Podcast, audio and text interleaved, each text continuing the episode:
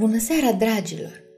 Ultima oară am rămas la partea în care magia lunei devine din ce în ce mai puternică, iar micuța Luna în sfârșit se revede cu bunica ei. Haideți să aflăm împreună ce se întâmplă mai departe. Ți-aș propune să ne mișcăm mai repede, prietene, zise Glerg, ținându-l pe Firian de o aripă și trăgându-l înainte. Mi-e rău, Glerg, zise Firian și căzu în genunchi. Dacă ar fi căzut așa de tare ceva mai devreme, sigur s-ar fi rănit – dar genunchii lui la oaltă cu picioarele, labele și toată spinarea, ba chiar și labele din față, se acoperiseră acum cu o piele groasă, tălpoasă, pe care începuseră să se formeze solzi duri. N-avem timp să-ți fie rău, zise Gler uitându-se în spate. Firian era cât el de mare și tot continua să crească, dar avea dreptate, era cam verde la față. Poate că asta era însă culoarea lui normală, imposibil de spus. Lui Glerchi se părea cel mai nepotrivit moment să crească, dar poate era nedrept. Scuză-mă, zise Firian. Se aplecă peste un tufiș și vomită abundent. Vai de mine, cred că am dat foc la ceva. Gler clătină din cap. Dacă poți, stinge flăcările cu picioarele, dar dacă ai dreptate în legătură cu vulcanul, nu o să prea conteze ce arde și ce nu. Firian scutură din cap și din aripi. Încercă să bată din ele de câteva ori, dar încă nu era destul de puternic să se ridice de la pământ. Se smiorcăi cu o expresie îndurerată pe chip.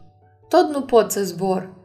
Cred că pot spune fără să mă înșel că este o stare trecătoare, zise Glerg. De unde știi, zise Firian. Se strădui din răsputeri să-și ascundă suspinul din voce. Nu reuși prea bine. Glerg își privi prietenul. Creșterea încetinise, dar nu se oprise. Măcar acum Firian părea să se dezvolte uniform. Nu știu, sper doar să fie bine, zise Glerg strâmbându-și fălcile late într-un zâmbet. Tu, dragă Firian, ești unul dintre cei mai buni. Haide, mergem pe creastă, să ne grăbim. O luară la fugă printre tufișuri, cățărându-se pe bolovani. Nebuna nu se mai simțise niciodată atât de bine. Soarele apusese. Începea să răsară luna, iar ea gonea prin pădure. Nu-i plăcea cum arăta terenul, erau prea multe gropi, prea multe bălți clocotite, prea multe fuioare fumegânde care ar fi putut o prăji de vie dar cizmele o ajutau să alerge din creangă în creangă ca o veveriță. Sora șefă o urmărea, simțea cum îi se întind și se contractă mușchii, îi simțea vibrația viteței și străfulgerarea de culoare în timp ce înainta în salturi prin pădure. Nebuna se opri o clipă pe o creangă groasă a unui copac pe care nu-l recunoștea. Coaja avea crestături adânci și se întrebă dacă apa curgea râuri râuri prin ele când ploua – îi permise vederii să se întindă, să treacă peste culmi, râpe și creste, să se curbeze odată cu lumea. Uite, o lucire albastră cu o licărire argintie. Uite, ceva ce strălucește ca verdele lichenilor. Uite, tânărul pe care l-a rănit. Uite, un fel de monstru cu animalul lui de companie. Muntele hurui. Fiecare huruitură nouă era mai puternică, mai insistentă. Muntele înghițise putere, iar puterea voia să iasă afară. Am nevoie de păsările mele, zise femeia întorcându-și fața spre cer. Sări și se agăță de altă creangă, apoi de alta și de alta și de alta. Am nevoie de păsările mele, strigă ea din nou, alergând din creangă în creangă cu ușurință, ca pe o pistă de pe pajiște, dar mult mai repede. Simțea cum magia cizmelor îi ușura oasele. Lumina tot mai puternică a lunii părea să sporească această magie. Am nevoie de fica mea, șopti ea, alergând și mai repede, cu ochii ațintiți asupra strălucirii albastre. În spatele ei se aduna o altă șoaptă, bătaia unor aripi de hârtie. Cioara se strecura afară din gluga fetei, își sprijini picioarele subțiri de umerii ei, apoi desfăcu aripile lucioase și se ridică în aer. Cra, zise cioara. Luna, spunea vocea ei. Cra, zise din nou. Luna. Cra, cra, cra. Luna, luna, luna. Culmea deveni și mai abruptă. Fata trebuia să se agațe de trunchiurile subțiri și de crengile de pe coastă ca să nu alunece. Era roșie la față și respira sacadat.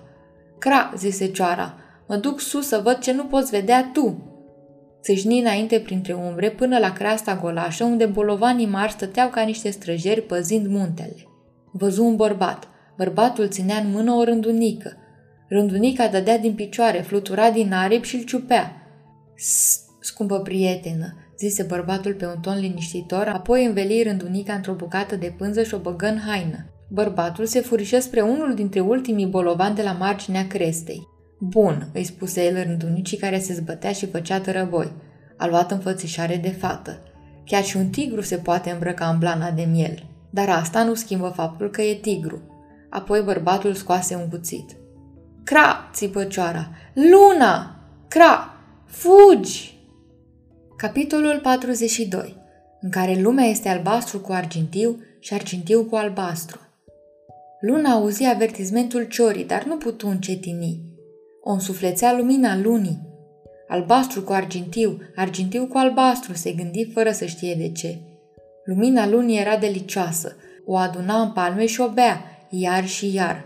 După ce începuse, nu se mai putu opri, iar cu fiecare înghițitură înțelegea tot mai bine ce vedea pe culme. Strălucirea aceea verde ca lichenul. Era bunica. Penele.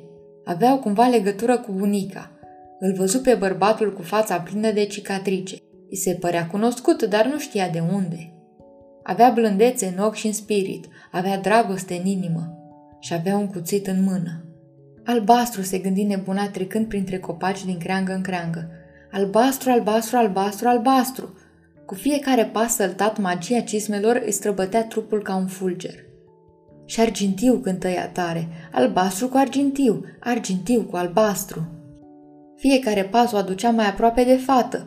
Luna răsărise complet. Lumina lumea. Lumina lunii aluneca nebunei peste oase, din creștetul capului până în minunatele ei cizme și înapoi.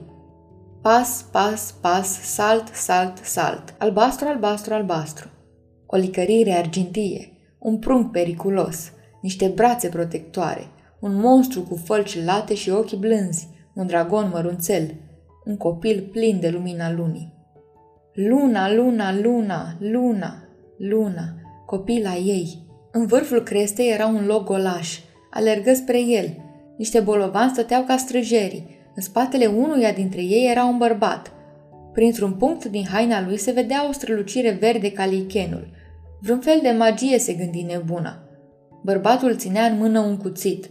Chiar după buza crestei, foarte aproape de el, era altă strălucire, cea albastră. Fata, fica ei, Luna, trăia. Bărbatul ridică cuțitul, își fixă privirea asupra fetei care se apropia. Vrăjitoare, o strigă el. Nu sunt vrăjitoare, zise fata. Sunt o fată, mă cheamă Luna. Minți, zise bărbatul. Ești vrăjitoarea, ai mii de ani, ai ucis copii fără număr, iar acum te voi ucide eu pe tine suspină el tremurat. Bărbatul sări, fata sări, sări și nebuna, iar lumea se umplu de păsări.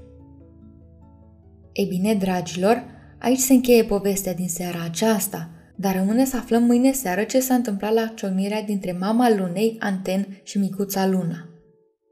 Până atunci, somn ușor, dragilor!